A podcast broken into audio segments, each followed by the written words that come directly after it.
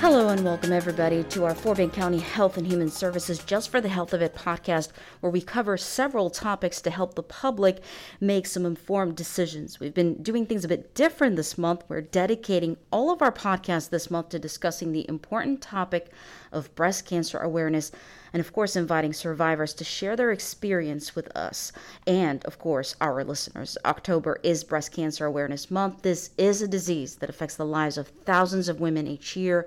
According to the National Cancer Institute, breast cancer is the second most common cancer in women after skin cancer.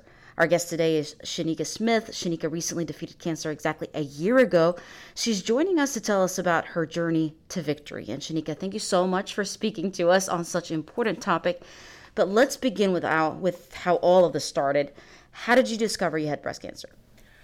Well, Sally, thank you for having me here today. Um, so it all started um, in October of last year. Um, around the end of October, I felt uh, a lump on my breast, on my left breast, and it was a pretty big, significant lump. Um, and so my sister, as my sister is, is like, don't don't not go to the doctor. You know, make sure you follow up um, and make an appointment. So I called my gynecologist, and at that time it was the nurses, um, the nurse practitioner who actually made an appointment with me because my gynecologist was out and she felt everything and was like, "Oh, I think it's just like a cyst or something like that. Why don't you go ahead and just schedule for like a mammogram?"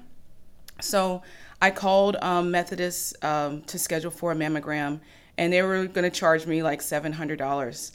And at that time, it was around November ish, and I was like, "I'm not paying seven hundred dollars for a mammogram. I thought mammograms were free, you know." Uh, so I just didn't I didn't make any big deal of it at that time, and I scheduled another appointment with my regular gynecologist for my annual appointment. Um, and so she felt again and was like, "Okay, it seems like it could be something more than a cyst. I'm going to schedule you for um, another independent um, company to get a mammogram." And so she did that, and I scheduled with them. And from that point on, everything, the ball just was rolling. Um, I had a mammogram done. Uh, I had a biopsy done. This was then around the beginning of January. Um, and then I had to wait for a little bit. And I called because I wanted to follow up with my gynecologist for another issue that I was having um, with my cycle. And they called and said, Did you get a call back for your um, results? And this was close to the beginning part of February. And I was like, No, I didn't get a call back, you know. And there's like, Oh, well, can you come in this week? I was like, yeah, no big deal. Let me come in. Um, no, we need you to come in tomorrow. And I was like, okay. So uh, I go in on the 4th of February, and at like 9:15 in the morning, my gynecologist tells me that I have breast cancer. And so that's how I found out. And when you heard that, what was your initial reaction? Uh, I was devastated. I mean, I couldn't even wrap my head around it. Uh, my sister was with me, which was another weird thing. Um, my mom was very determined to have my sister with me for my gynecologist appointment. Why? You know, I don't Mother's know. Mother's intuition. Yeah, intuition. Um, I was really just confused. We don't have a history of breast cancer in our family. We don't have a history of cancer in our family. That's what my, my thoughts were. Um, and so when she told me, she was just like, we've got to really attack it and make appointments really quickly and kind of just follow up on what your needs are. And from that point on, it was just nonstop. It was nonstop. When you did the mammograph, was it free? The the one that you were able that were referred to? No, it was not. Um, but insurance covered a lot of it. Um, and so what I found out, apparently, it seemed as though the freestanding ones they just the insurance just was different than the ones that were associated with the hospital for whatever reason. Hmm. And and you didn't quite fit the criteria of someone someone that's likely to get breast cancer, and that's simply because of your age. Because according to the Centers for Disease Control and Prevention, most breast cancers are diagnosed after age 50. And you're very young, like we said. You look like you're 30. I won't say your age, but you're not 50. I'm not. You're well under 50. Yeah yeah, no, I didn't even fit the criteria. And it wasn't something that was in my family as well. So once I started and they told me that I was diagnosed with it, from that point on, you, my mom made a lot of phone calls to try to get me into a doctor.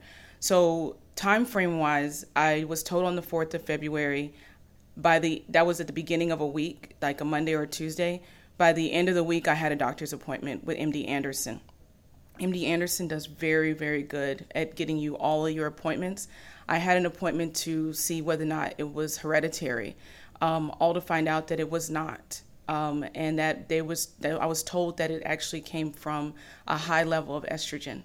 Um, so all of it is just unlikely. I literally was told by my breast surgeon doctor that I was literally just a lemon. Hmm. Wow. Wow.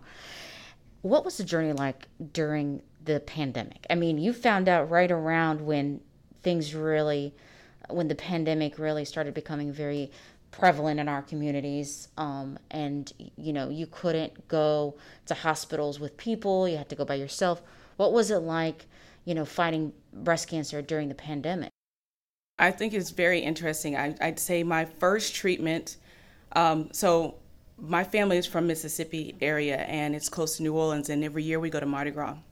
And my first treatment was the weekend right before Mardi Gras, and I was adamant I was going to Mardi Gras. You know, we didn't know at that time that it was going to be a pandemic.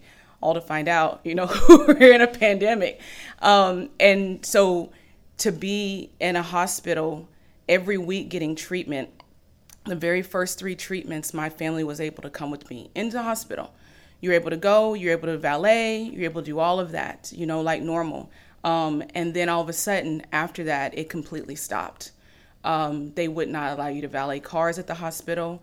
When you walked in, literally, you walk in and everybody you would come, I mean, very nice staff, obviously, but you walk in and everybody has on their PPE equipment. You know, you have masked individuals, you have to hand sanitize, you have to answer all these questions, um, you have to stand, you know, distance away from people.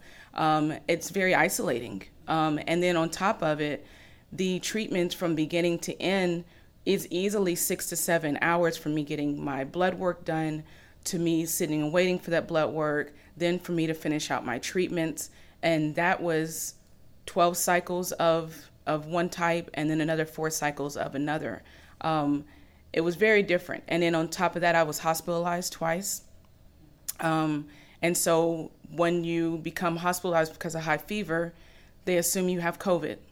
So you have to be tested for COVID. I've initially now been tested seven times for COVID. Um, and so when I you get tested for COVID with a high fever, they put you on the COVID um, floor and they won't let you off the COVID floor until you are no longer assumed to be having COVID. So when you have that, they have the full on PPE, the whole shields, and it's just a protection of you and others, but it's still just a very isolating type of experience. Um, so it's just different, you know. Um, but the staff is really, really nice, and I think they try to make an effort to be. Did going through this give you the strength um, to fight cancer even harder than you would have fought it if it was not in the pandemic because of all these different variables that you had to deal with. Yeah, I think it just makes you stronger, right? Um, I think that you just know that this fight is your own, even probably more than you thought it was before. And you told me that during the treatment, you've mentioned to me that you surprised your doctors because of the way your body responded to the treatment. Talk to me about that. Yeah, so at the very beginning, um, my oncologist was like, We're going to treat this very aggressively. And so that's why I had a treatment every week. And then the ATC that I was going to get was going to be every two weeks. Um, but it wound up being every three weeks because of my immune system. And we were in the pandemic.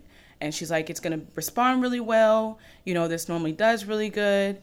Um, and then I finish out all 16 treatments and they said your your after the first 12 they said your lump has gone down significantly and then after the last four they said it still has gone down significantly and then i had my surgery for my reconstructive um, surgery and they have to do the pathology test and everything like that and test it and they said that you have 100% of your um, of your cancer is gone and then i did a follow-up with my oncologist and she just explained to me that normally the reaction to that type of breast cancer I have only responds 30 to 40% of the time.